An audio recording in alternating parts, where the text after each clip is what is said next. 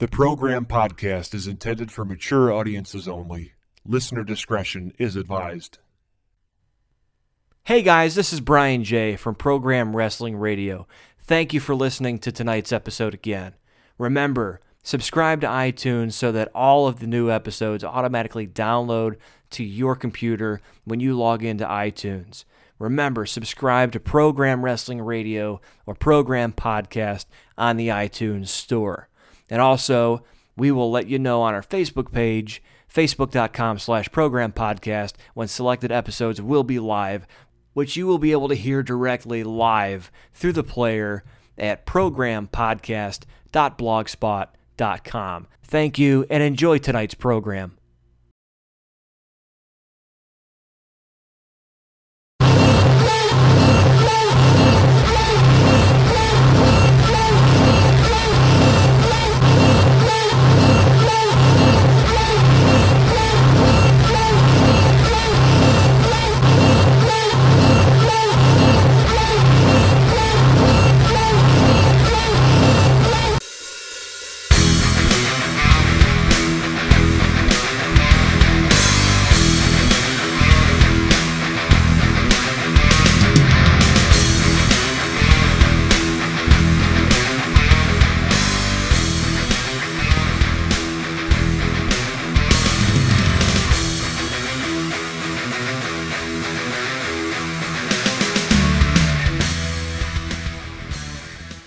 All right, good evening, everybody. Thank you for joining us again tonight on Mixlr. My name is Brian J. Uh, again, it's Tuesday night, January 27th, 2015. You can reach us at programpodcast at uh, gmail.com. You're listening live on Mixlr with us tonight. Uh, you can always subscribe to our feed at itunes.com as well. That way you can be updated with all the latest episodes. If in case you miss these ones, you can take him with you to the gym, to, to church while you balance your checkbook, you know, while you're supposed to be listening to other stuff that's supposed to be important. Do with it what you want, but uh, we welcome you to the show tonight. We have a special guest uh, in running up to Imperial Wrestling Entertainment's uh, TV taping on Saturday in Mount Pleasant. John Campbell has put me in touch with several wrestlers who uh, are familiar to that area, but this one in general has been wrestling around the Midwest for quite a while now. We're uh, going to talk some shop here. Hopefully, I qualify to him as someone who's not one of the uh, neckbeards that was screaming at their TV Sunday night about Daniel Bryan not winning. Ladies and gentlemen, please welcome to the show tonight, Bruiser Schmidt. Bruiser, how you doing? Good, sir. And you? Good. Sir's a little formal. Feels like my dad, but uh, you can call me Brian my mom raised me with with values, my friend. So everybody, sir, ma'am, for the most part. At least to start. No, I understand that. Um, so you you mentioned off air the whole uh, Daniel Bryan Royal Rumble fiasco. We'll get into that.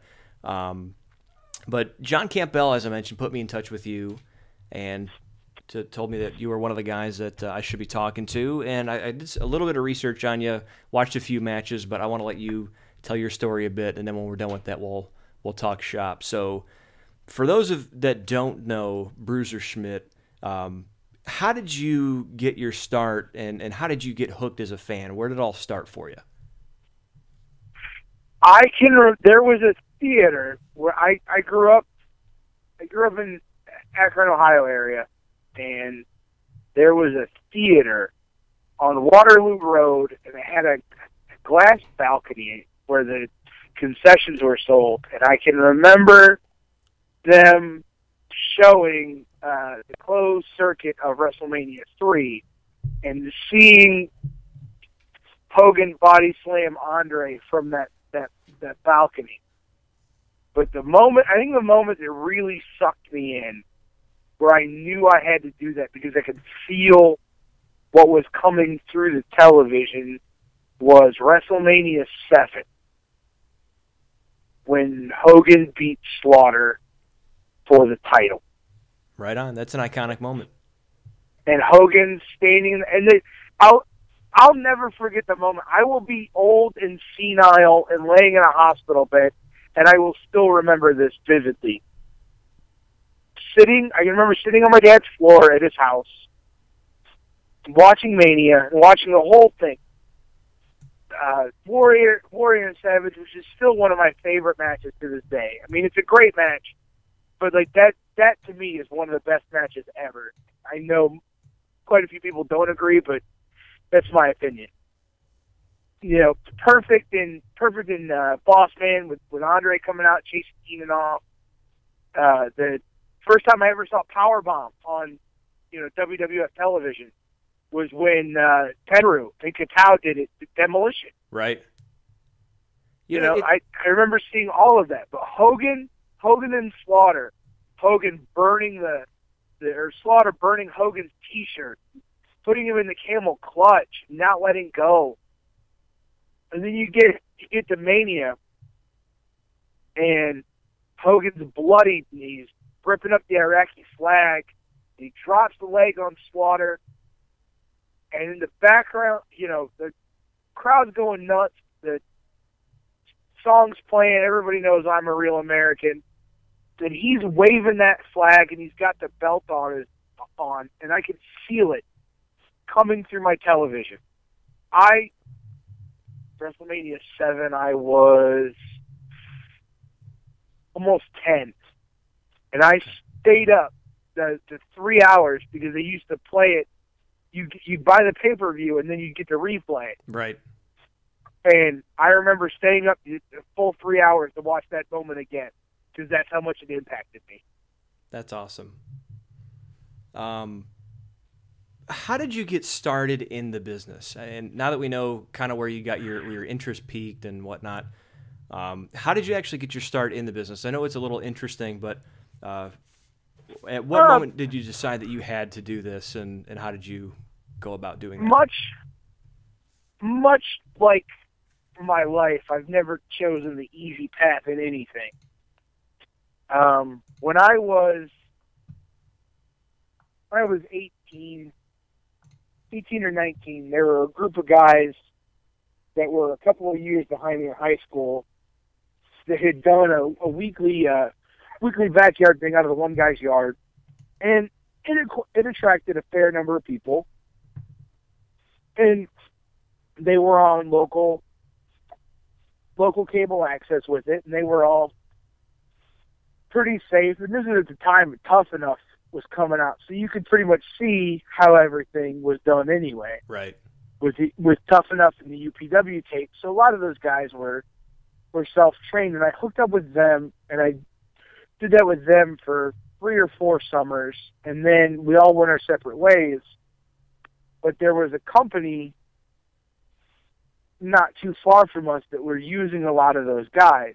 Okay. And at the time, at the time, I knew nothing about the business ethics and getting properly trained and the, the way that things were done. So I just figured that, that that's how you did it. That's how you became a wrestler. And boy, was I wrong. And uh, in 2006, uh, I took a booking in Illinois that I wasn't qualified to take. And I went to Illinois, and my greenness and inexperience and lack of knowledge and training shone through. And I got the crap kicked out of me in the ring. And then summarily shown the door. And then for six years, I just casually watched and was a fan and had no desire to do it. But uh, for my 30th birthday, I said, you know what? If I'm going to do this, I'm going to do it right. And I went and found a school in the in in in the Midwest, uh, the stomping grounds uh, for main event championship wrestling. That was out of Massillon, Okay. Uh, and it was ran by Shasta. The uh, trainers were Ethan Wright and Seth Allen, and I went and got trained properly, and I've been doing this since then. What was the biggest? I mean, what was the biggest wake up? Was it just that? Was it going in there, feeling like you were in over your head and just getting the the shit kicked out of you and you know. The biggest, I think, the biggest wake up call wasn't. It wasn't. It wasn't what happened in the ring. It was I think it was the embarrassment afterward Right. and knowing knowing that I had gotten myself into something, you know, that that that light bulb, that wake up, that that oh, this is serious. This is something, you know, like I just made a big, big no no. Okay. Um, I think that I think that was the big wake up was the was the afterward. It wasn't it wasn't so much at the time. It was afterward when everything really sunk in. having gone through that sort of thing, what advice do you have for, uh, let's say, any aspiring pro wrestler or aspiring manager, someone looking to get into the business, uh, someone who's who can can tell them that lesson firsthand? Uh, what advice would you give to them? do your research and your homework. Like I happen to know Truth Martini School, House of Truth is there in Michigan. Sure. It's a fan- it's a fantastic school. There's um, Rockstar Pro down in Dayton. They're fantastic. There's uh, you know the Samoan School in Pennsylvania. There there are plenty of legitimate and uh, well established schools who can train you to do the things that you want. And you're not going to, if you're looking to pay 300 bucks and become a pro wrestler, then this isn't for you. Because you're trying to take the easy route and it's not easy. Right. How? I mean, uh, I'm go ahead. I'm five eight and two fifty. I'm not your I'm not your Adonis, you know, muscle, you know, muscular type. I've watched guys who are state champion amateur wrestlers, state champion football players, and former military for that matter, come into wrestling training and quit that day because they couldn't do it. Yeah, we've we've You have to have perseverance. We've all heard you know plenty of those stories and uh, i don't remember who it was. Someone maybe it was dennis rodman maybe carl malone i don't know who it was. I don't him lawrence taylor one of the numerous athletes that have gotten into the ring with either wwe or wcw have said and i think it was even king mo when he was training while he was fighting mma he was training with tna and kurt angle. And even everyone always says, you know, I've done, you know, X, Y, or Z. I've played basketball. I've played football at an amateur and a professional level, but there's nothing like this that I've ever done. it's so it's so strenuous on your body because you have to be able to multitask and you have to force your body to do it because you have to go okay am am i am i giving my my best effort am i am i doing the things that i need to do am i am i selling properly am i am i making sure i'm hitting all my moves right am i am I, you know, you, you have to do all of that. Oh, and you have to make sure that you're there for everything that you need to be there for. Right. Now, did you feel any sort of, you know, backlash once you got back into the swing of things, or had enough time No. passed that it really didn't? I know. I, I think enough time had gone by, and plus, plus it was something that happened in Illinois, and it really wasn't anything that I talked about openly Okay. because I was still slightly embarrassed about it. But I think, I think if you're going to, if you're going to exercise the demons of the past, then you have to admit to having them. Sure. You know, that's the that's the only way you get to move forward. I I read an interview recently that Husky Howard did. He uh, posts some articles and some interviews that he does in a Facebook group that uh, I'm a part of called the Fans of Wrestling. It's very small, intimate, just a certain like 30, 40 people that all know each other that share. I did an interview with him. Yeah, and I, I read that you've been doing some powerlifting lately. Now you said that you're you're a big guy. You're 5'8", but you about go about two fifty. And I watched you and, and Ricky Cartier. Uh, you guys had a match with IWE a couple weeks back, maybe a couple months back now. Um, but the one thing that amazed me, and I told Ricky this, is how how well both of you moved at your size, and how has the powerlifting training, uh, how has that affected your ring work and the way you, you train and prepare for for performance? It's definitely helped me with bigger individuals. I mean, I'm I'm benching close to 250. I had some I had some major hernia surgery in September, Hmm. so I had I couldn't I couldn't really power lift for a while, and now I'm really starting to get back into it. Right. I mean, my at the time my squat was at 500, my deadlift was at 500, Nice. my bench was at my bench was at 250. I think now my squat, my max squat, hovering right around 375. The same with my deadlift. Yeah, I'm I'm I'm not so much going for raw raw weight and power now. Is kind of done a hybrid where it's more uh, more weight, but as many reps as I can get Right. and that that's really helped with with being able to get those big guys up and and and and move them around. And plus, when you're doing squats, um, it's going to help you jump. You're going to be able to you know to to get up there and do what you need to do. Um, I think I think the one thing that has helped me more than anything is yoga. Do you subscribe to the DDP yoga or do you just do regular? I do. I you? do.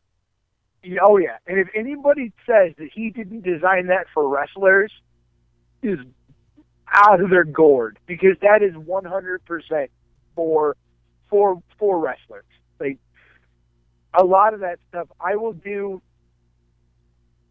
There's a ten minute like wake up routine on it that you that you do every morning, or if you're feeling you know you're not feeling the best, I'll do it before a match and then I'll do it afterward, and I'll do it the next morning.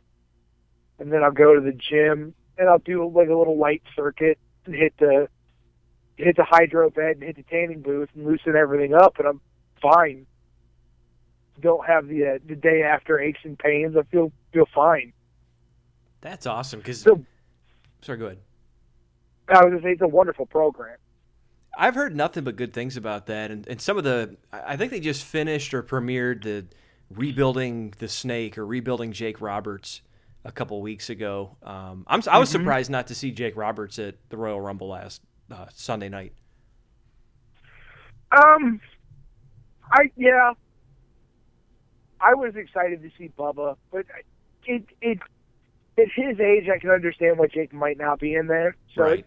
but I mean, my my grandmother is in her in her later seventies, suffers from fibromyalgia and just old age, and I got her doing some of the DDP yoga stuff, and Really, she feels, oh yeah, she feels ten times better. that's awesome. Uh, Mhm. Maybe maybe you should. Uh, have you thought about emailing DDP and letting them know? I'm going to. I really, I really want to get my grand because I, I do this thing with my grandmother once a week where we go have dinner together at her house. Right. I, I have it with my grandparents, and uh, you know, just to catch up and and to you know to visit because everybody's kind of got their own lives, but you got to make sure you know you check up on the on on the ones who paved the way before you. Absolutely. And so, like, I, I, I try to get over there as often during the week as I can. It's usually about once or twice a week. And I want to start taking taking my my discs over there with me and doing yoga with her like twice a week, and seeing seeing how well she, you know, how how how much better she moves with it. That's awesome. I would love I would love to contact DDP about it because I think I think it'd, it'd be something that's really positive. If you look at the guy who was the, the, essentially the, the test subject, the what was his name, Edward, Yeah, yeah, I've seen that. the the the the, the Gulf War veteran. Like, if if that can work for him, I'm sure it can work for my grandmother because my grandmother's just she she's not as she wasn't heavy like him, but she's she's got about just about as much mobility as he did. Yeah. Wow, that's amazing. Um, speaking of Sunday, there's been a lot of, you know, obviously we, we write down and brainstorm all these questions that we want to talk to you about, but you mentioned Sunday and what happened at the Royal Rumble. Now, from someone who's been in the mm-hmm. business, who has gone through kind of the, you know, that humbling experience and then going and learning to do things the right way, what did you think about what happened on Sunday? Because I, I can talk and talk and talk all day long. I've got no in the ring experience. I can just give a fan's opinion. But what do you think about what unfolded on Sunday? You know, it's not it's it's not anything that we didn't expect as fans. I think we all saw it coming. Um, I think there is a perception amongst fans that Vince doesn't know what is best for the fans. Um, and he may not, but if you have you have to look at it from a perspective of it's a business. And what is going to sell more tickets to the biggest event that they have? Roman Reigns versus Brock Lesnar or Daniel Bryan versus Seth Rollins? Right. It's Because when obviously. ha- obviously, it's gonna be what they went with. You know. Right, because when you when you put those two big names on the marquee, you're grabbing the casual fan. Because the casual fan, casual fan certainly knows who Daniel Bryan is, but casual fan also knows who Roman Reigns is, and and the MMA fan knows who Brock Lesnar is. Right. You're you're you're dipping into two markets. And speaking to that point, I just I don't think a lot of pe- a lot of fans get it. I think fans just live, and especially the hardcore ones, because I talk with a lot of fans on uh, online message board, Facebook. I try to keep, you know, obviously I do this once a week or once every two weeks, whenever we can, and I'm talking about it. I, I have to keep my pulse or my, my finger on the pulse to try to figure out what people are talking about. But I just I've grown so confused over the, the past six months since we've really ramped up doing this because I just think so many fans, uh, sometimes myself included, maybe out of ignorance, just live inside the the fandom wrestling bubble and don't really see the forest through the trees. And uh, two points about Sunday that that agree with what you just said, and then we're gonna ask another couple questions about you. But um, my wife, I was watching the network in the basement so my two year old could go to sleep. And my wife comes down specifically for the triple threat match with Cena, Brock, and Reigns. And whenever I watch Raw, she'll sit down next to me and she'll say, Brock's not fighting tonight, is he? No, he's not. Why not? Because when he'll fight, it'll be a big deal and it's going to be on pay per view. She came down specifically for that match. When it was over, she said, All right, I'm going to bed. That was cool. Went upstairs. So there's someone who puts up with it but would never watch it on her own coming down to watch it. Uh, the second one was my nephew is a huge fan, and I bought him uh, a subscription for his birthday. And his mom thinks The Rock is hot, thinks Roman Reigns is hot, thinks John Cena is you know whatever. And she was talking about the matches because he was watching it on his um, his iPad or tablet, and she picked it up after he went to bed and went back and watched it. So there's two examples right there of people who would never watch wrestling who kind of know about it, who were brought in by one by Roman Reigns and The Rock, the second one by Brock Lesnar. Well, think about what you just said. Your wife asked you if Brock was going to be on Raw fighting or wrestling, Right. and you said no because when he puts up the title, it's going to be a big deal. That's what Brock Lesnar has done with the title since he won it at SummerSlam.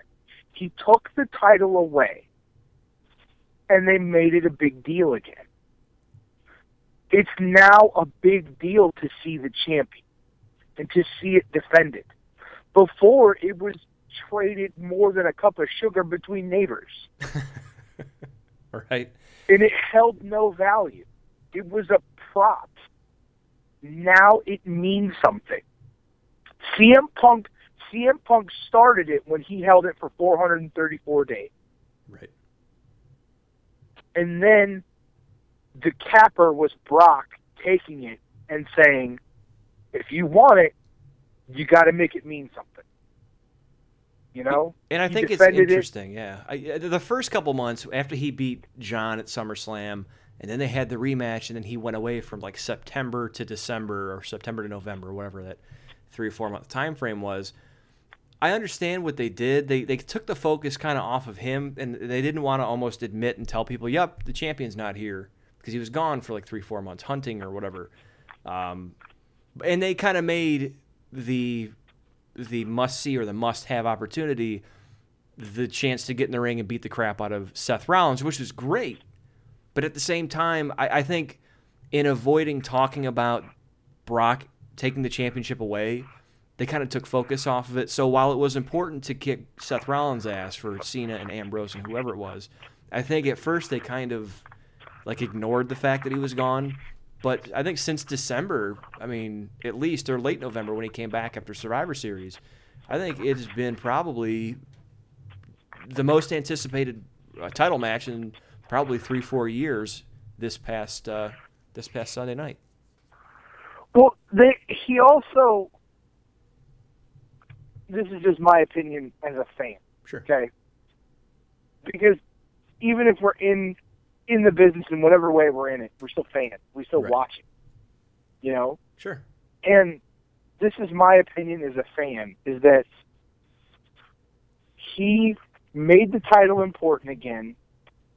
He made it something worth having again. And oh, by the way, without Brock Lesnar taking that title away, guess what you don't get?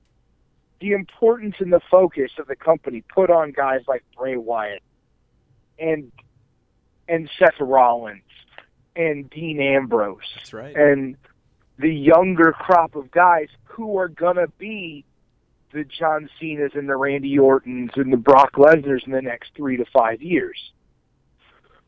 They've made in the five months that Brock has been champion since SummerSlam, they've made that transition from the old guard to the new guard very easy and very seamlessly and very quiet.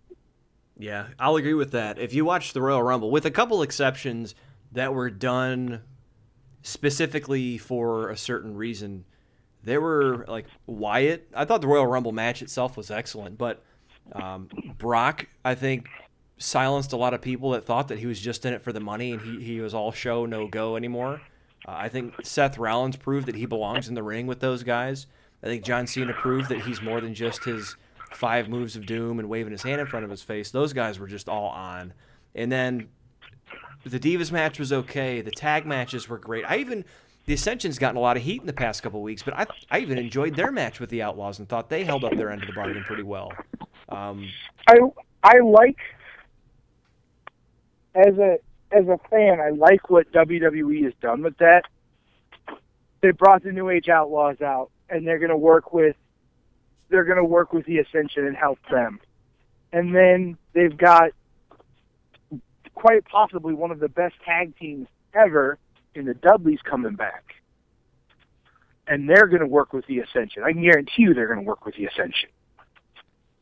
that So you've got- awesome. You've got how many how many tag team championships and decades of tag experience between those two teams to help out the ascension and show them the ropes You know, I know a lot of people on some, you know, TNA fans have been talking. We've gone about 30. Is it okay if we go in a, a little bit longer?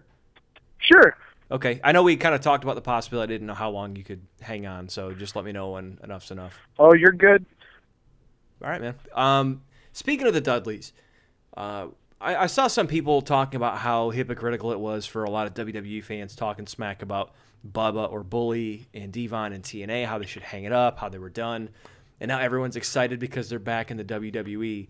But I think, and you remember the Monday Night Wars. I think it's the same thing with guys like Hogan, where they were stale. They were pretty much done. Didn't think there was anything left in the tank when they're in WWE, so they go somewhere else. And they worked with a lot of good tag teams in TNA. I mean, they were with the Steiners and with Beer Money and with uh, you know Hernandez and Homicide, all these other guys that were crowd favorites there. But even after a while, there things got old.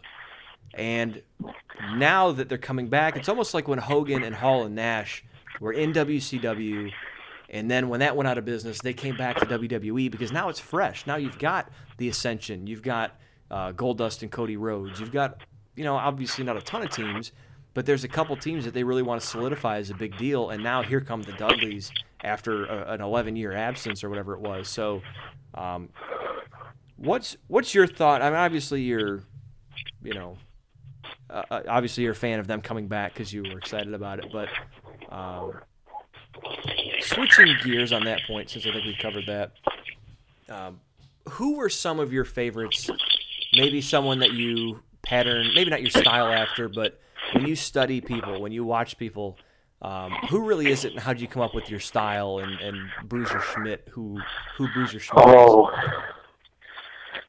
I'm going to throw some old names at you. That's quite all right. start. Uh, Pat Patterson, Ray Stevens, Dick Murdoch, Dusty Rhodes, Ole Anderson, a little bit of Gene thrown in there. Nice. William Regal, Chris Benoit, Dean Malenko, uh, to a lesser extent, Eddie. I think I try to watch a lot of things. Sorry to be here clanging. I'm getting my mail. No, you're fine. Um,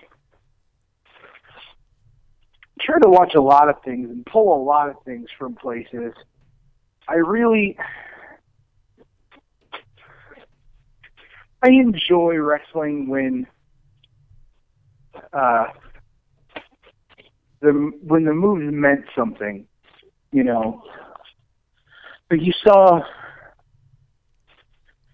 Let me ask you this. Let me ask you this, Well, because those are some really let- good names. And the one thing I noticed in watching IWE, watching some of your matches uh, around Ohio and, and other places, is there's a lot of guys on the indies that are kind of throwbacks. Uh, when I watch Mhm. IWE, it's a studio show. It reminds me of the old, you know, I told John and I told uh, Rick and Tim this. It reminds me of the old Georgia Championship Wrestling or Jim Crockett shows, where you've got these guys that aren't all six five and jack. There's guys that actually wrestle. There's guys that have gimmicks like Stuntman Mike, because I'm familiar with them. Um, and then there's you, the Bruiser, and Ricky, who are two big guys who are going at it and just you know laying the leather to each other and, and, and actually having a great wrestling match and telling a good story. What is your thought? And I'm not going to ask you to, to, to bury yourself or anything, not to sound inside, but um, teams like the Young Bucks and companies like Ring of Honor, where they're selling work rate to a certain crowd that's looking for a certain product, but I think there's a I think there's a niche for everything. I think I think the super indie style, as it's called, has its has its place. Um, I think it it has its fan base and it has it has merit because that takes a lot of athleticism and, and timing and you know the ring awareness and everything that it needs. Um, I get a little annoyed personally with teams like the Young Bucks. Not that they're not talented, not that they're not good, right, not that they they're they're undeserving of the praise that they get, but you know, Shawn Michaels went for how many years using a super kick as a finish, and these guys throw it as often as somebody else throws a clothesline. right, That's my sticking point.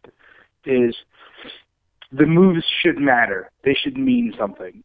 When um, when Ric Flair locked on that figure four, it meant something.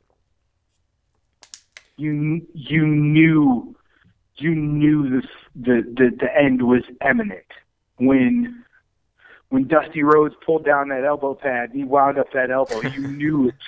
You know, you knew when Hogan gave the signal and he, you know, cupped his ear and then came off the ropes for the leg drop. Moves should matter. I agree. I, I I worked I worked with a guy.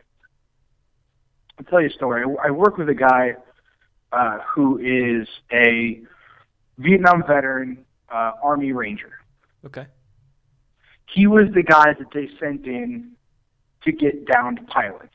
So a lot of his stuff was solo missions, and he was trained in very deadly arts.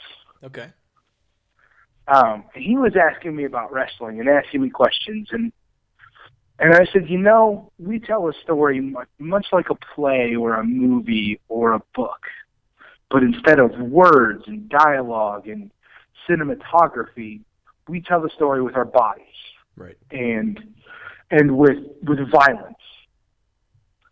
And so if you in a in a book or a movie, if you overuse a certain adjective or you overuse a a camera shot or a camera angle, it loses its effect, its effect over time. right, It's the same with anything that we do in the wrestling ring. If Yeah, you throw a Sorry, it, it, it's like um, I know John, and I keep name dropping John. I think he's probably listening. Uh, John is a fan of classic horror, as as I am, and if you're familiar with how the story of how Halloween came about, uh, the damn, I can't even think what it's called now because I'm like I'm still fan of it. terrified of that movie to this day. It's one of my favorites. I saw. Hall- I saw Halloween 2 when I was nine years old. I would and say, I- yeah, I saw it about the same time. I was 11, maybe 11 or 12. Yeah. The, the the the the scene where the chick got her face boiled off, I still can't do it. my wife Can't just do it. My wife got me the uh, the the complete Halloween Blu-ray set. It's the it's a, a horror nerd's dream. It's got like three different versions of three of the films, a complete unreleased version of another one. It's it's awesome. But uh, um, this the Panaglide. It, it's a um, Steadicam. It was one of, not the first time it was used, but one of the most prolific times it was used because it was pretty new. That first shot where they come up the the front steps and around the house, and they did it with one camera, with, and it was a, a new thing. Well, then everyone mm-hmm. started doing it, and now it's it's passe. So I mm-hmm. completely understand what you're saying, and look at the reactions that Hogan used to get with the leg drop. Everyone went down for the leg drop, and then who was the first one to either kick out or roll out of the way? The Ultimate Warrior at WrestleMania six, and it, it was mm-hmm. almost a career-making moment at that point.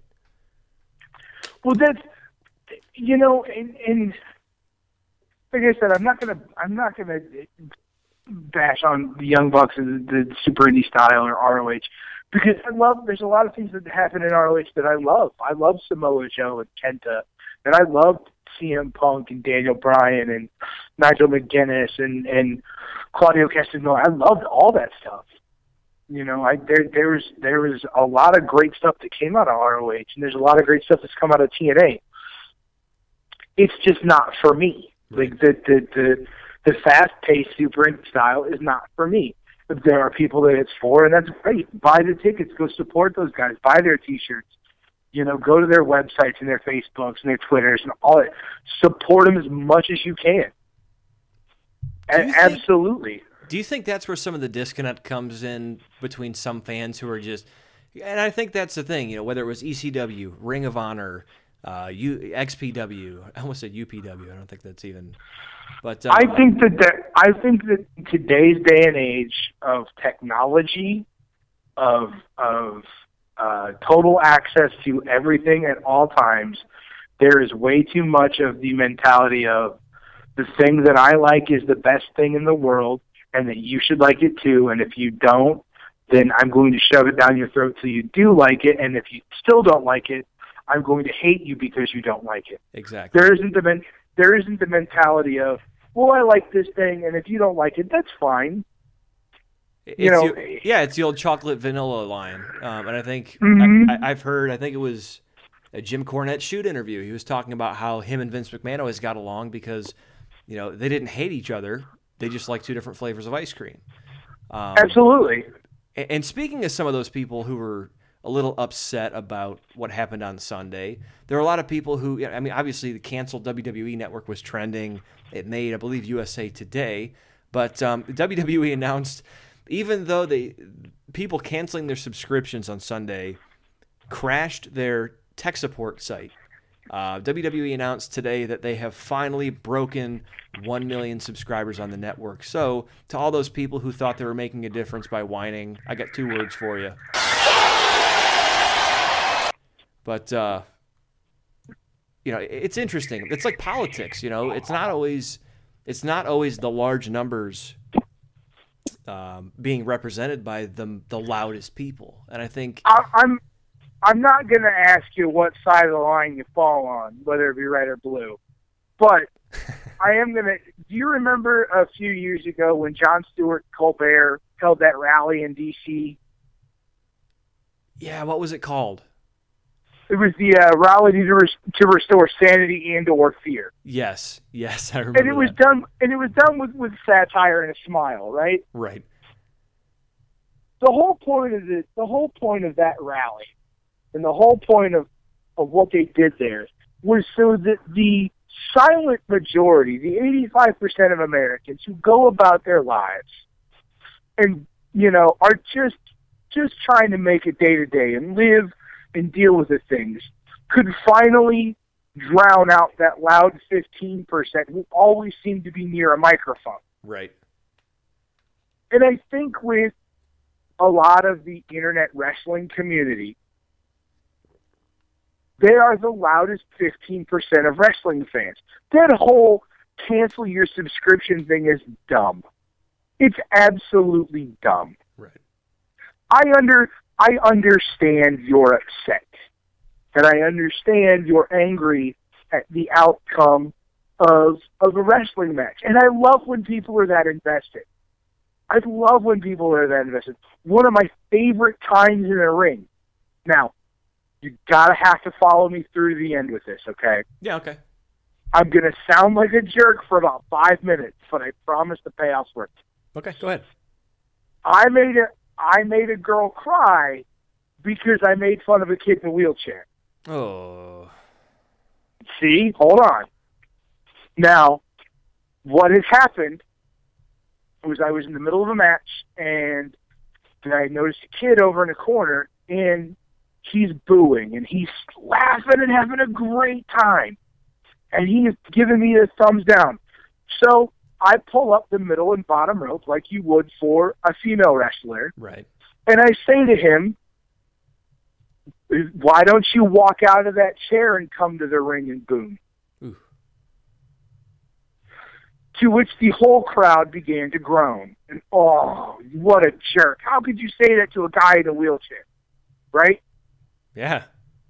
I've I've got someone in camel clutch in the middle of the ring and behind me I hear this woman yelling obscenities at me. You bastard, how could you do that? I'm gonna whoop your ass just yelling, right? Right. And I I turn around and there's two security guards standing in front of the ring and she's trying to come into the ring and she's crying. Crying because I made fun of that kid. Now, match was over, ended, I went in the back. The promoter came up to me and he was telling me that this fan wanted me to go apologize to that young boy. I had already intended to do that. Right. So I quietly during intermission find the child's mother and I said, "Look, I'm sorry. You know, if there was any offense taken, I didn't mean it. It was it was avail. You know, the the situation was available, and I was just trying to do my job as the bad guy." And she said, "Why are you apologizing?" Wow. And I said, and I said because I I feel that she goes, he loved every second of it. Thank you for making him part of the show. That's awesome. Signed an autograph. Signed an autograph for the kid. Took a picture with him. He loved it. He's been to every show since. That's cool. I almost thought that it was gonna. I, I know you said follow for the payoff, but I almost was afraid that that was gonna take a turn for the worse for a minute when you said you went to talk to his mom. But uh, no, that's really cool. no. I love it when people get that invested because that means we're doing the right thing. Right. When you can make someone love you to the point of tears or hate you to the point of tears, you're doing what you're supposed to be doing in that ring. And I think that's another thing too is people think that just because people are rallying behind Daniel Bryan that he's the guy. And just speaking from an outside perspective, and you can agree or disagree with me, and, and please voice your opinion. Uh, but I think a lot of these people are misunderstanding. It, to relate it to my point, if you go back to the Attitude Era, Austin was king. You could not touch Austin. He was the man, and for great reason. And then The Rock came along, and while Austin was being kept away from uh, The Rock with Vince McMahon and the corporation and all that in between them, uh, here comes Mick Foley, who the wrestling fans, which are the ones that will watch WWE through and through, and they they include a lot of those you know hardcore indie fans because a lot of those hardcore fans that demand that still just love wrestling for the sake of wrestling. You know, I, I agree with you about Ring of Honor and some of the style, and, and sometimes it is hard to watch. But I watch it almost every Sunday morning. I, I love Ring of Honor. I don't know why. I, I watched the New Japan Dome show. Um, it's just because when you have that love for wrestling, you watch almost anything you can get your hands on. But at the same time, those aren't the people that WWE is trying to get in their pocket because they've already got them in their pocket and they're going to have to do a lot to, to drive them away. And back during the Attitude Era, Mick Foley was very popular. He was the emotional favorite for a lot of people. But Austin was the one who was breaking records, who was selling tickets, you know, just selling out arenas all over the country, sometimes two a night. Uh, so if I think if these fans were in that situation, I think these would be the same fans sticking up saying, "Boo, Austin sucks. He's he's their handpicked guy." Um, you but know, see, back in that back in that era of wrestling, you could interchange any one of those guys on any given night. You had Jericho, Austin, Foley, Angle, Undertaker, Triple H. You know, there's a list of six or seven guys who you could interchange every night and put in that main event spot, and it would still deliver a great main event and a great match and a great compelling story to watch. I understand having to have the emotional favorite, and I agree with you that Daniel Bryan is just that in today's day and age for the fans. I think what a lot of fans, especially with having one dominant brand now, right. ROH has come into their own. They have their own niche. TNA kind of fills that old Southern void that WCW left when they went away. Um, you have New Japan coming in a little bit. You have alternatives to the product, and there's several wonderful indie companies out there. You know that that I, IWE being one of them, AIW out of Cleveland being one of them. You have several, several wonderful alternatives to to the WWE product if that's not what you want to watch. But what a lot of fans fail to realize is that the WWE is worried about the casual fan. What, what large sporting event is about to happen Sunday? The Super Bowl. Does does the NFL care if the guys who dress up in the green suits and sit in the end zone in in in, in Seattle show up in Phoenix? No. No, they care if the soccer mom's going to have her party with her Avon ladies and watch house. it for the commercials. And watch for the commercials. That's what they're in it for the casual observer. And that's that's that's smart business. That's absolutely smart business. You have to cater to your largest demographic. That's so true. Um, I, and I just thought of this too. You know, Kurt Angle he's another. I hate to say indie darling because TNA. I, I don't. Sometimes you want to consider him an indie. Sometimes you don't. So it depends on people's taste and what they consider indie. But I almost consider anything but WWE indie, and not that that's a, a backhand. It's just with WWE's size and scope, TNA is close. Um, but uh, with Kurt Angle, Angle was the guy you know, when, when Angle came in, you had Austin, you had Rock, you had Triple H, Jericho, all of these guys, um, and Benoit, and, and specifically, Benoit and Jericho were in the middle of the card feuding over the Intercontinental title. But here comes Angle, who was their handpicked guy, who was then not steamrolled over everybody, but pretty much pushed straight through everyone to the top. Um, and it's funny to think about that because people think about Angle and oh he's this this battle tested warrior and he's paid all his dues and he's one of the greatest of all time, but he was in that same situation that Roman Reigns is in now or John Cena was in before. So here's here's the difference between them and Angle. Angle, much like the Iron Sheik did when Iron Sheik competed for Iran in the Olympics, the Angle brought legitimacy to the WWE because not only did you have not only do you have an Olympic competitor on your roster, you now have an Olympic gold medalist. Right. And the and the first gold medalist in that event because in 96 um what was it, freestyle?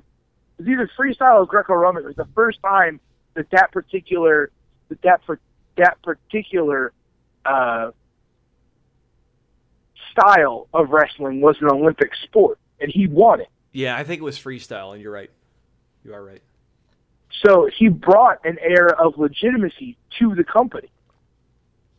So why would you not push that to the top? Oh, I'm, I'm yeah, no, I completely agree with you. I'm not. I'm just saying it's funny to think about how you know how much heat that you know, a guy like Roman Reigns is getting. Now, I no, I I, I see that now, the difference. But um, no, I'm with you. I'm with you. Yeah. I, I understand. I understand the comparison you were trying to make. Absolutely. Yeah. Um, I but uh, that is a good point because that for some reason that had not even occurred to me. that's what I'm here for. Someone's got to help me out, for God's sakes. Um, It's like that old. It's like that. It's like that old GI Joe tagline. And now you know. And knowing's half the battle. G.I. Joe. Um, yes, I'm old enough to remember that. Well, so here's am I. Another, here's another thing. Um, th- name three guys. It could be current guys. It could be guys on the Indies. It, you know, top. You know, it could be anybody, any era. What three guys would you, you know, kill to get in the ring with? Oh, uh, Arn for sure. Um, that's a really good question. Uh, Arn Anderson definitely. Okay. Uh, I'm trying to think of guys that I would mesh well with. Not n- not just like fantasy guys, but guys that I would mesh well with. Because I mean, if you're going to say fantasy guys, you'd be like, oh, Ric Flair, Shawn Michaels, Undertaker, Stone Cold. No, I I like I would want to have a match where we had really good chemistry. Right. Um, Arn definitely. I think Mr. Perfect because he could wrestle with anybody, absolutely anybody. Um, Not. I know you're you're thinking while you're thinking. I want to ask you a question real quick. What do you think the the disconnect is with Curtis Axel? Because obviously, you, there was for every uh, Roman Reigns, there's a David Flair, and I think Axel's good mechanically, but is it? Do you think it's a character thing? I just uh, he doesn't seem to connect, and being the son of Mr. I Perfect, think, think I he- think they tried too hard. I think they tried too hard. Like at first, he came out as Michael McGillicutty, and they didn't want anybody to know that he was Mr. Perfect's son. right. and then uh, they didn't let him do his own thing. I mean, when you tell people that Bray Wyatt and Bo Bo Dallas are Mike Rotunda's sons, they go IRS because you don't look at them and see, I mean, you see it in the face, right? Right. You can see you can see you can see the family resemblance in the face, but you don't think of them as as as as his sons because they've completely done their own thing. And I don't think they allowed Curtis Axel to do that. I don't think they allowed him to be his own thing and to do his own thing and to become his own person in that that that that way. Where you can you can see the family lineage and you can respect it, but then it's like, oh, he's this completely other person. That's fair. Bray Wyatt is somebody I'd love to get in the ring with. Oh, it, it might be so suicide. fun. It may be suicide. Um, and, and I don't know. Again, I've, I've not played any sports higher than high school level, so don't let me kid you to think that I'm some sort of athlete or anything. But uh, maybe it was all my time spent on the scout team or the practice squad. But when I see a guy like Lesnar, I get those thoughts of like, oh my god, it would suck, and I would probably die of a heart attack or a broken neck. But I would love to get in the ring and just have that guy. I would, I See, would I kinda know where- so good. You know what I mean? I I kind of well see I know where you're coming from because I wrestled in eighth eighth and ninth grade. I wrestled at 145. Uh, my sophomore year, I got a little bit heavier and I wrestled at like 160, and then uh, junior and senior year, I was in the one I was in the 170s.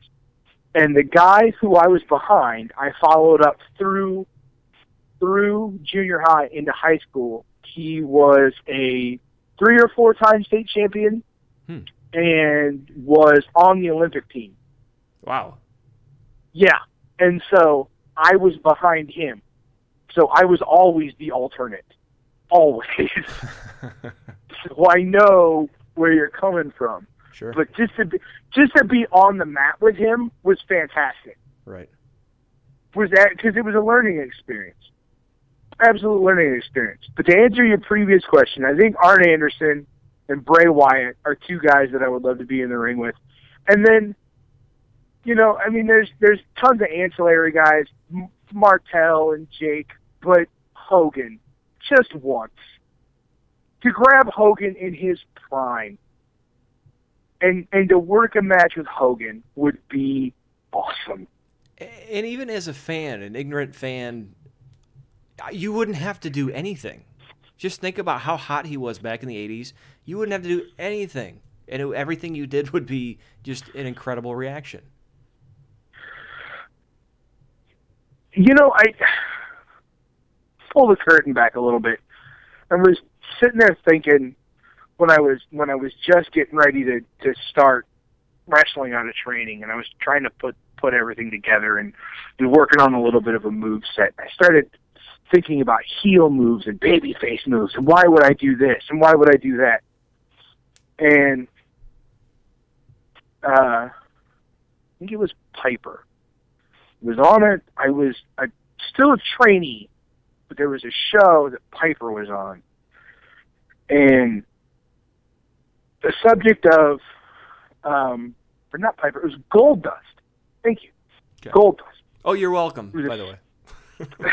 was a seminar that I did with Goldust, um, and we were talking about heel moves and babyface moves, and Hogan's and and Goldust had said Hogan used the back rake, didn't he? And everybody went, yeah.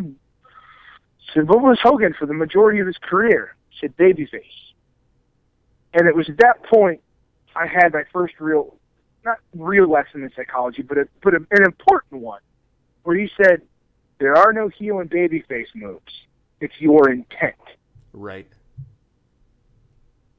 And Hogan back raked Sergeant Slaughter at WrestleMania 7, and the crowd cheered loudly Yeah. because that that coward, that scum, that traitor, that turncoat was getting what he deserved. And you know, it you could be at that point in time, Hogan could have had a match with a broomstick and it would have sold out the garden. Right. I would have loved oh, I would love to be in there with Hogan. That'd be awesome. Just to feel that rumble between beneath your feet. Uh, Ugh. we're just just north of three minutes, and I'm enjoying the conversation. But um, just just I have three a minutes. I have a hungry I have a hungry girlfriend I need a shower, so Yeah, well, I was, I was going to ask you before you go. Um, other than the IWE TV taping in Mount Pleasant at four o'clock this Saturday at the Max Studios, where else can people find you when you're not uh, Uh, feeding your hungry let's girlfriend in the see. shower? Uh, starting uh, this Friday, um, starting this Friday, every other Friday night, you can catch me in Franklin, Ohio, at the uh, at the Miami Valley Sportatorium, six ninety two, the six sixty nine seventy two South Dixie Highway in Franklin, Ohio.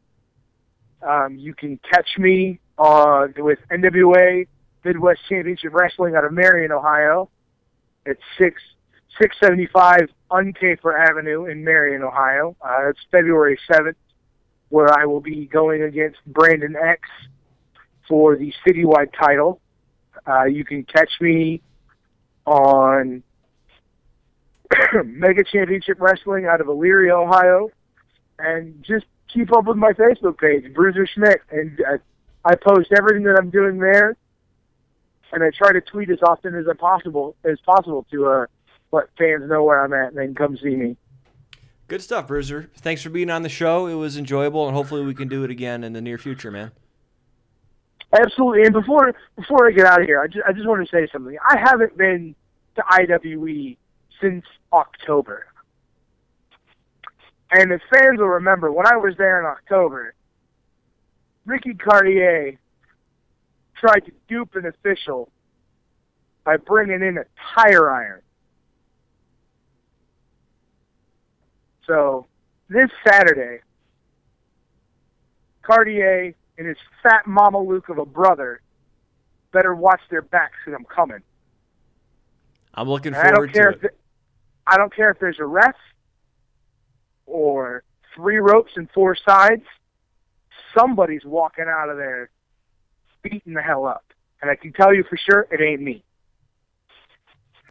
there's going to be a fight for sure on Saturday. Doors open at 3. It's at the Mac Studios in Mount Pleasant, Michigan. Uh, I'm going to be there, so I'll see you then, Bruiser. It's nice talking to you. Go feed your girlfriend. Think uh, when you're finished doing whatever, think uh, nothing but angry thoughts about Rick Cartier. And you guys, I absolutely, I absolutely will. Thank you, sir. Have a good night. You too, man. I am Brian J. Continuing the conversation uh, about the Royal Rumble and about Monday Night Raw last night and what everything means. And, and I'm going to give my opinion, and it's going to sound harsh at first, but much like Bruiser, who was on a little bit earlier talking about the insulting the kid in the wheelchair.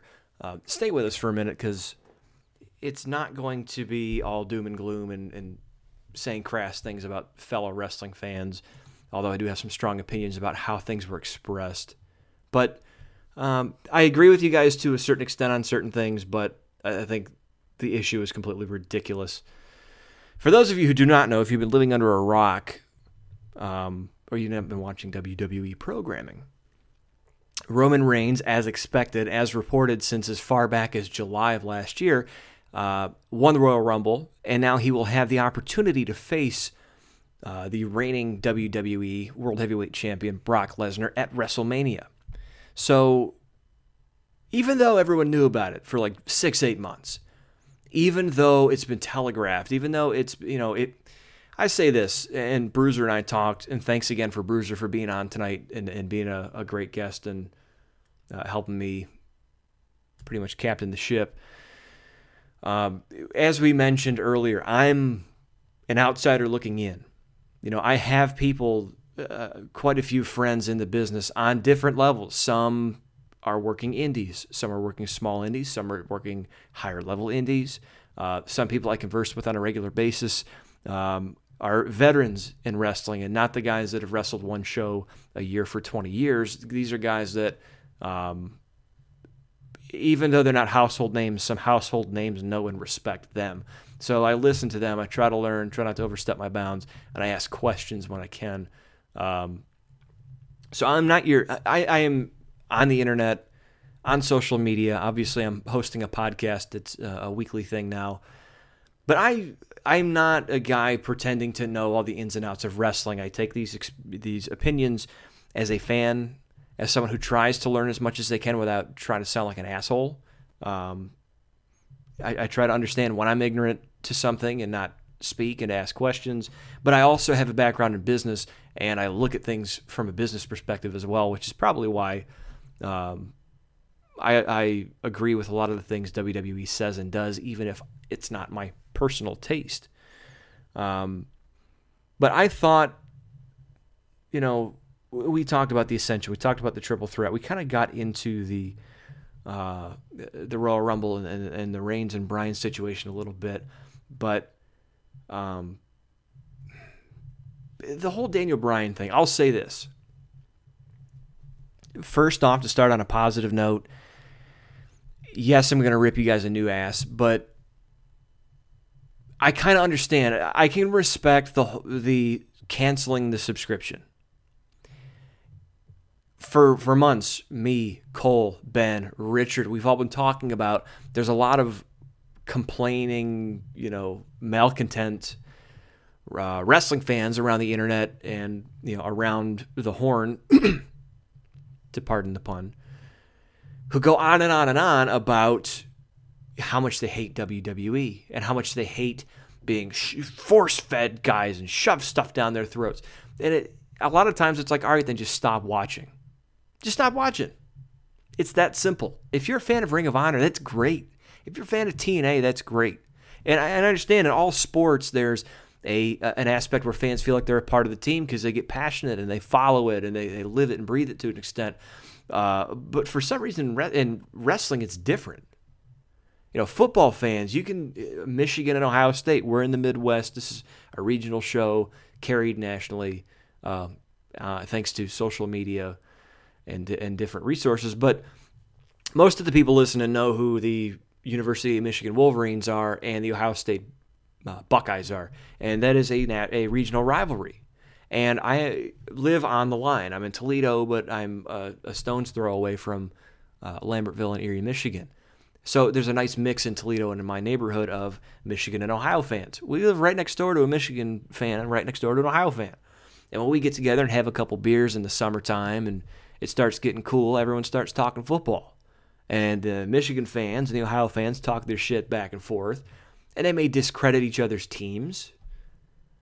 But for some reason, wrestling, and I don't know if, if it's just the type of person emotionally that is you know, attracted to wrestling. They're they have, they have a flair for the dramatic, um, more theater.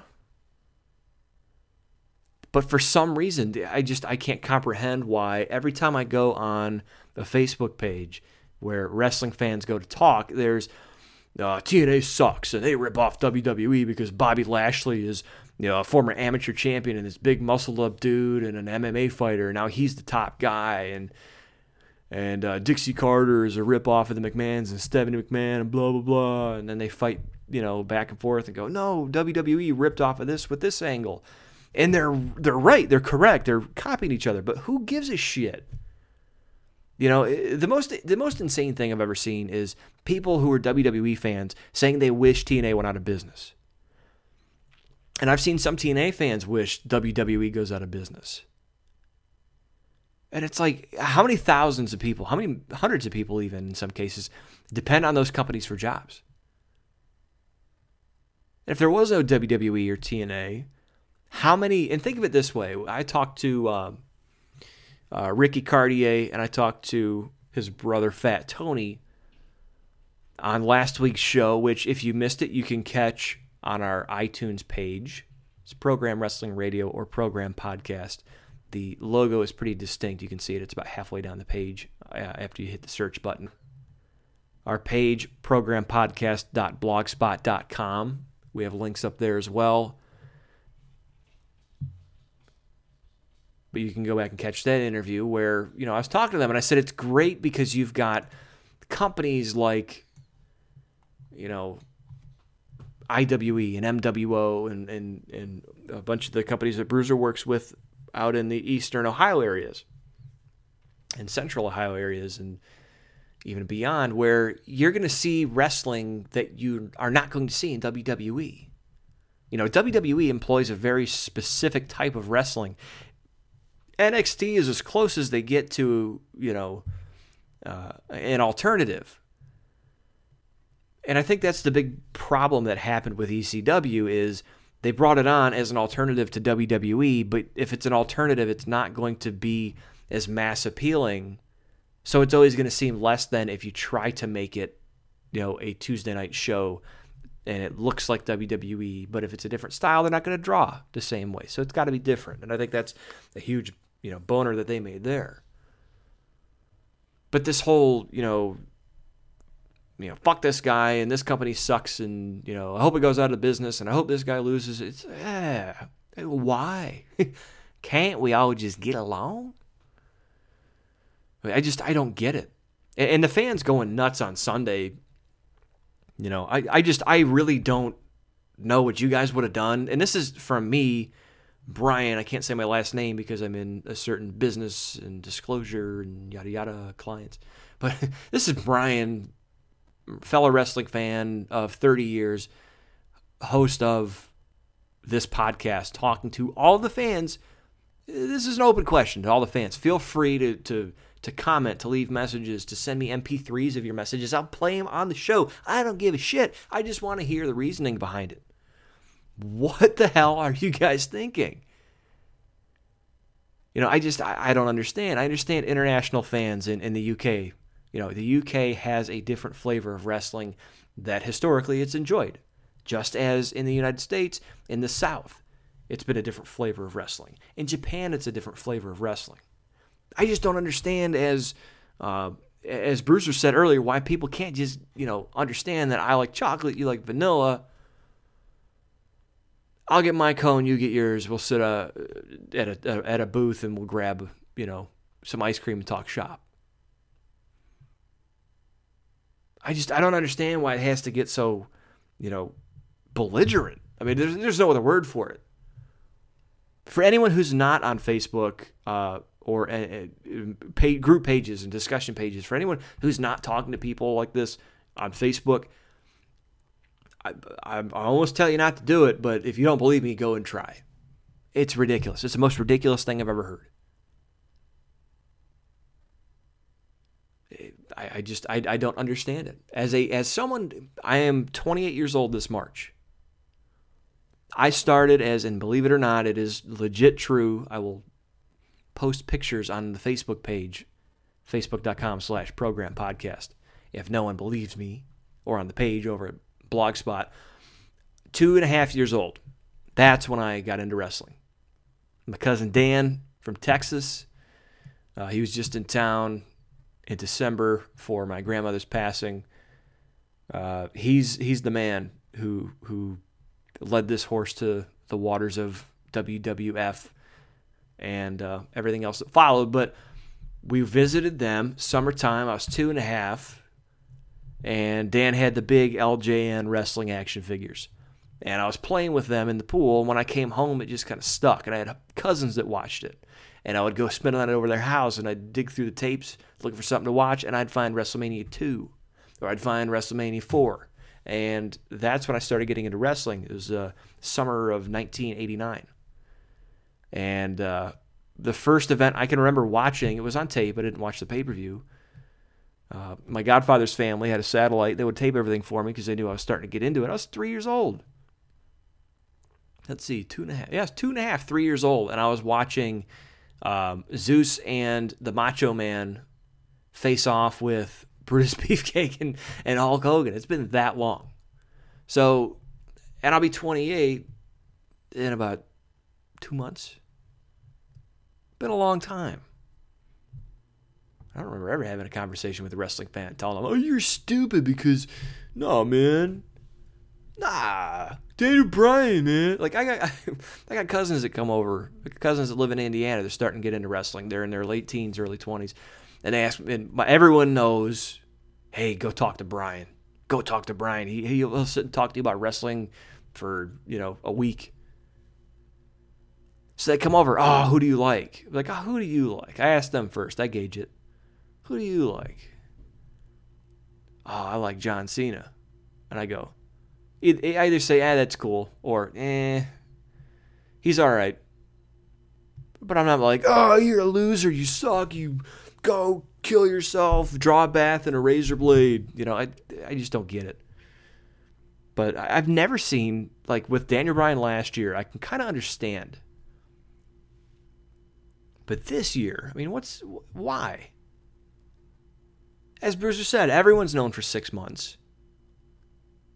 You can see it coming. If you've watched wrestling for more than 10 to 15 years, you know, if you've seen the different cycles, you know, it, uh, it's, you know, from Hogan to the, to Bret Hart to Shawn Michaels, to, there's a certain way and a certain pattern of things that they do that if you watch it for a couple cycles of top guys, you, you understand what's coming. still enjoyable. But I just I don't understand, as Bruiser mentioned, that idea of, you know, I like who I like, and if he's not the top guy, then then fuck this. This is bullshit. And I'm gonna take to online and insult everybody. I just I don't get it. And I'm gonna cancel my subscription.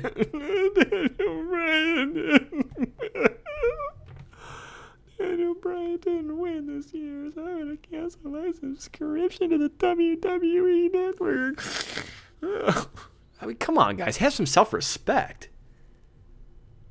Know, I had a legit billing issue yesterday that I couldn't take care of because you fucking morons. You know, I'm not. I'm not insulting you over the over your taste in wrestling. I'm insulting you because you guys were such childish buffoons that I had a legitimate billing issue. Uh, an extra hundred bucks came out of my account to the WWE network that I can't get back until they call me back because they're still sorting out your bullshit. Yeah, grow up. But I don't get it. So what? Daniel Bryan didn't go to WrestleMania. Let's let's let's peel back the onion, shall we? Here's why he didn't go to WrestleMania. Number one, it's Roman Reigns' time. I know people are saying he ain't ready. He'll be ready by Mania. Number two, Daniel Bryan wasn't ready. The dude was pushed to the moon He wasn't a draw in his uh, pay per view matches with Randy Orton in the second half of 2013. It's fact. Go back. I did it and I posted it at the webpage after CM Punk was talking about his ratings and his pay per view buy rates. CM Punk, his pay per view buy rates for a while were down. In the first half of 2013, they were okay. In the second half of 2013, they tanked after WrestleMania, or after SummerSlam, excuse me. Daniel Bryan, I love him. He's probably my favorite wrestler, uh, other than Wyatt and Ambrose. I'm one of you guys. I'm one of the, I'm one of the uh, the choir. So I know I'm preaching to the choir here, but I'm a member of the congregation. I like those guys. Those are the guys I tune in to watch. But it's Roman's time. He's good. He's over. You know, if you relate it back to, like I said earlier, the Attitude Era. Yes, Mick Foley was a sentimental favorite to a lot of fans, but he wasn't getting chicks to watch. He wasn't getting non wrestling fans to watch. That was Austin, single handedly. And then The Rock came along and did it. How lucky were they to get two top guys at the same time? That's that's a one in a billion chance. It Never happen again. John Cena, like him or not, he draws fans other than your core, you know, two, three, four, you know, million people in that wrestlers will. The wrestling means fuck all. Doesn't matter if a guy doesn't know to uh, wrist lock from a wristwatch. If he can go in there, if he has a style, if he can do what he does, you know, sure, Daniel Bryan's a better wrestler and he's become a good worker, but who's the better worker? The guy that goes out and has to kill himself and break his neck and take, you know, what, six, seven months off to come back to get over? Or Roman Reigns, who's over and does like five moves. That Superman punch. Come on. That su- the Superman punch is the coolest finish in power setup, move, whatever in wrestling in probably the past 10 years.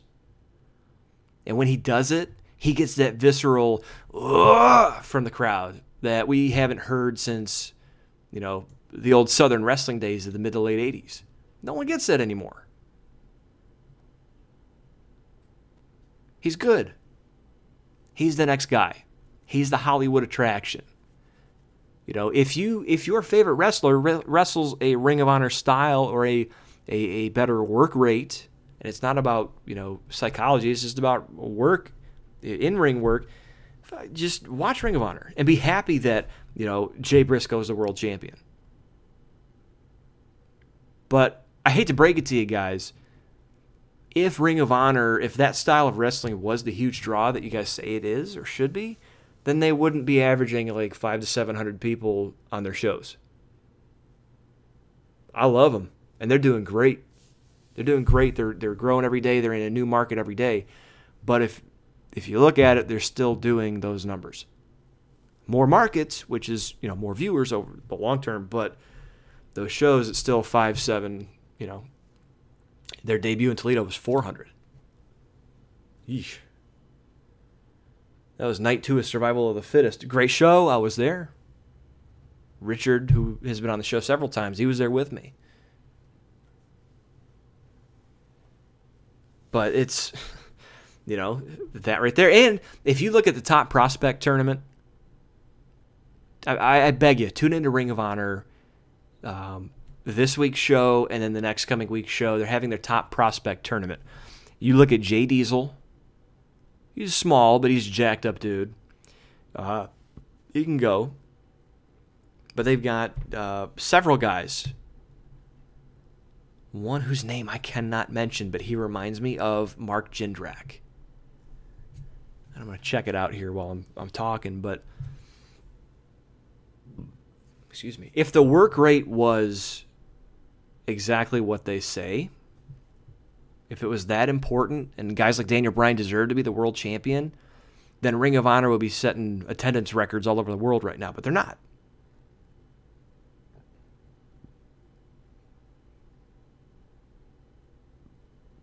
It's just the truth. I again, I love them.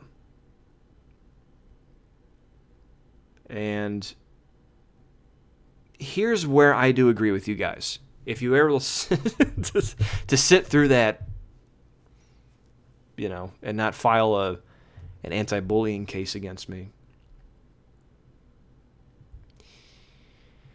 I will agree with this. WWE it was either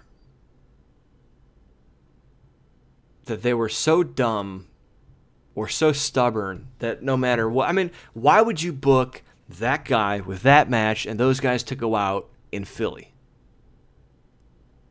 Completely knowing what was going to happen.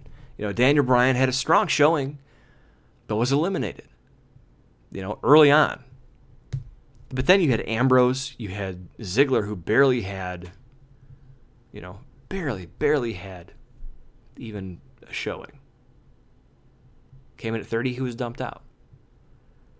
You know, the way that all built up to think that Roman Reigns was just in, in a city like Philadelphia was just going to kind of usurp their momentum and and their support was either one of two things. One, either extremely short sighted by WWE and they just decided to go with it and deal with it, or two, it was incredibly brilliant. Because if you look what happened to Daniel Bryan last year, his match with Cena at SummerSlam, the buy rate was not that good. His buy rates were not good challenging Randy Orton for the WWE title in the months after. In fact, Big Show's matchup drew more the following month. And then it was back to Cena and Orton for TLC, and then the big push for Daniel Bryan. And Daniel Bryan was not as valuable as a top guy until after that whole thing happened. So, what WWE did last night, and I think it was perfect, and I'll, I'll give it to you this way. I understand on the face of it as a wrestling fan, it's why would you have it? Think about it from a fan's perspective inside the bubble. It's why would you have this guy have a kind of a showing then go out, and then you've got these three guys come in and they're barely even used, and then just Roman goes over. How did you expect that to work? Here's why because the casual fans ate it up. They're still going to support those other guys because guess what? All those other guys, with the exception of Bryan, got screwed by the authority. Right? Which is a creative extension on WWE TV of WWE management. So, guess who's going to have more support now? Ziggler, Ambrose, all those guys. Those guys that were quote unquote wronged by WWE management because they it was their year. No, it wasn't. But now guess what? It's going to be an interesting ride to WrestleMania. And now they're more valuable because there's more sympathy for those guys and more heat on WWE and on Triple H and on Stephanie because even though they're on screen in charge, they still are decision makers within the company. It's called heat. They're pissing you off. They know they're pissing you off. They're doing it on purpose because they want to drum up support for these guys. And the same old, you son of a bitch, you jumped me from behind on my way to the ring, so I'm going to come back and fight you. That, that doesn't work anymore from a, a, a visceral, guttural standpoint. And Bruiser said it earlier. He turned around and, and challenged a small kid to get up in the ring in a wheelchair. You got to go to those type of extents to really get that type of heat anymore. And I know a lot of old timers say, "Well, well, goddamn, if I got in the ring, I could get some heat." Well, yeah, it's true, but I assure you, it's not going to be anywhere near as easy as it used to be 20, 30 years ago.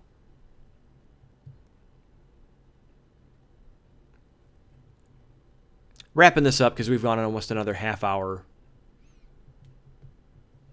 for you guys, just to give you a little bit extra. Um, I think WWE did the perfect thing last night. I really did. I mean, I agree with you on on the face of it. It seems like it's stupid, or how could you do that stuff and expect any different? I think they expected exactly what it is. You know, again, I mentioned I'm in business, and, and a great analogy that was told to me about a year and a half ago that really changed the way I, I look at things and stress and, um, and, and bad tense situations.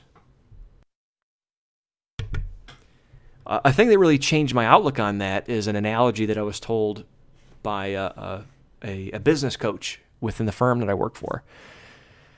And it goes like this. I'll keep it short because this isn't soapbox time. But um, out on out on the the fields, you have bulls and you have cows, and the bulls stand up on the hill, and the cows are downwind. And when a storm brews, the bulls hear about the storm first because they're upwind. Now, the thing about bulls is when they see a storm coming, they charge the storm. Cows run away from the storm. And what ends up happening is the bulls run straight through the storm. Yes, they're wet, they're falling down, blown over, whatever. They're stressed and anxietied out and scared. But because they're running at the storm as the storm's coming at them, they pass the storm with minimal effort and stress. Now, the cows naturally run away from the storm.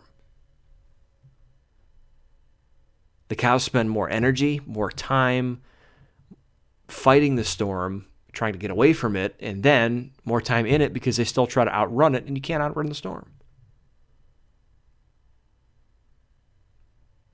WWE knew the storm was coming. They knew they were in an impossible situation. There was no way. They knew there was no way that they could walk out of Philadelphia with the emotional favorites of the hardcore and I don't mean hardcore wrestling as in blood and guts and whatever. The hardcore wrestling fan, the obsessive wrestling fan that watches everything and is a fan of the guy, hardworking guys that are good, like Ambrose and Bryan and, and these guys. They follow Ring of Honor. They follow these guys forever. So they want to see these guys succeed. They're the emotional favorites. WWE knew there was no way they could get rid of all those guys and put Roman over without that sort of backlash. It would it happened last year and it wasn't in Philly.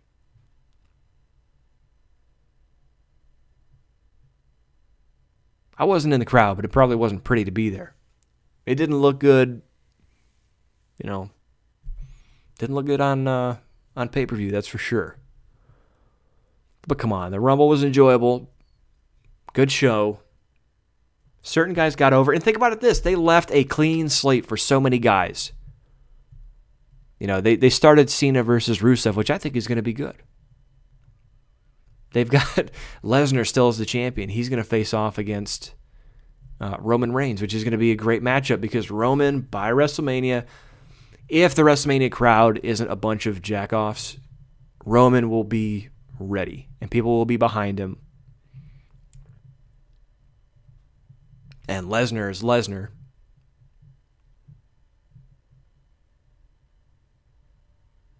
But it'll be a great matchup.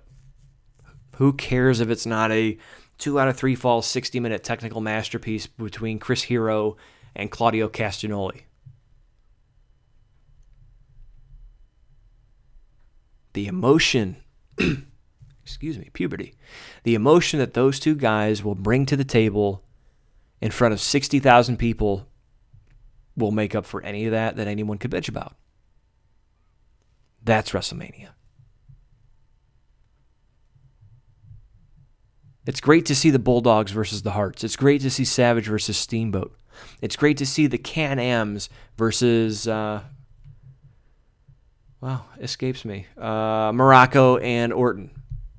It's great to see the Rougeaus versus the Dream Team. It's great even to see Koko B. Ware versus Butch Reed. But the reason they all paid and the reason that they're doing record numbers every WrestleMania and every arena they go to is because of the main attraction. Plain and simple. From this fan's humble opinion. Hmm. I think WWE's done the perfect thing with Reigns. Much like, and if you don't think, if you don't believe that, if you don't think that this was all thought out and planned ahead of time, then look at the Ascension. Six weeks ago, they were the most talked about tag team in wrestling. Everyone hated them. They didn't deserve to be there. They weren't that good. They looked like shit. They were a Road Warrior knockoffs. They were disrespectful. And guess what? They had a great matchup with Road Dog and with Billy Gunn and, and uh, at the Royal Rumble on Sunday. They've arrived. They're the next top tag team. And if Bruiser's right and they go up against the Dudleys at WrestleMania, it'll be awesome because you know why? You're all gonna, and I'm gonna hate the Ascension for the things they do and they say. And you're gonna want to see the veteran team of the Dudleys if they come back kick kick the shit out of them. That's wrestling. That's modern wrestling psychology. So if you think for a second WWE didn't know what they were doing with Roman Reigns and Dolph Ziggler and Dean Ambrose and Ryback and Daniel Bryan, then you're wrong. And that's just my opinion. Again, the challenge still stands. If you want to respond to this, send me an MP3. Record it on your phone, record it on your computer. I don't care what it is. Record your response. Tell me why it made sense to do what the fans did the other night and to trend cancel WWE Network. Tell us why we're wrong. Send it to programpodcast at gmail.com. Again, that's program podcast at gmail.com. For this episode, for all of our episodes, you can go to iTunes, search Program Podcast, or you can go to programpodcast.blogspot.com. Links to our episodes and to our iTunes store as well. I will be up at IWE Battlezone TV in Mount Pleasant, Michigan this Saturday. I'm excited. I'm going up uh, as a special guest of, of John Campbell and the guys, and I can't wait to see you guys uh, do your thing on Sunday and, and check things out and just uh, be a guest. I'm also meeting John before the show, and uh, you guys will catch some of the details of that later. So stay tuned for the announcement and stay tuned to the YouTube channel as well, because some of that's going to be included there. Other than that, if you want to check out IWE, obviously you can download the Indie Wrestling channel on your Roku streaming device. You can check them out at imperialwrestling.tk. Check out their shows and more details on how to reach them and find them. Thanks to John for putting me in touch with tonight's guest. Thank you a million times over to Bruiser Schmidt for being on the show. And again, if you guys have questions, concerns, comments, program, podcast at gmail.com is where your comments go. Stop by the Facebook page, facebook.com slash program podcast. And please, if you're going to iTunes, rate us, not as in go there and listen to our show, obviously do that, but give us a rating, star rating, Meltzer rating. Give us a Meltzer rating. Who knows? Because what we're trying to do with, with wrestlers like Bruiser, John, the Cartiers, next week we're supposed to have Mr. Positive from Positive Promotions. He's a manager with IWE uh, and around the Michigan area. We're supposed to have him on next week. Um, I have not talked to him coming out of Saturday, this coming Saturday. I don't know if we're still going to be able to have him on, but we're trying to make that work. But from the crew, from myself, thank you for listening tonight. My name is Brian J., and this has been Program Wrestling Radio.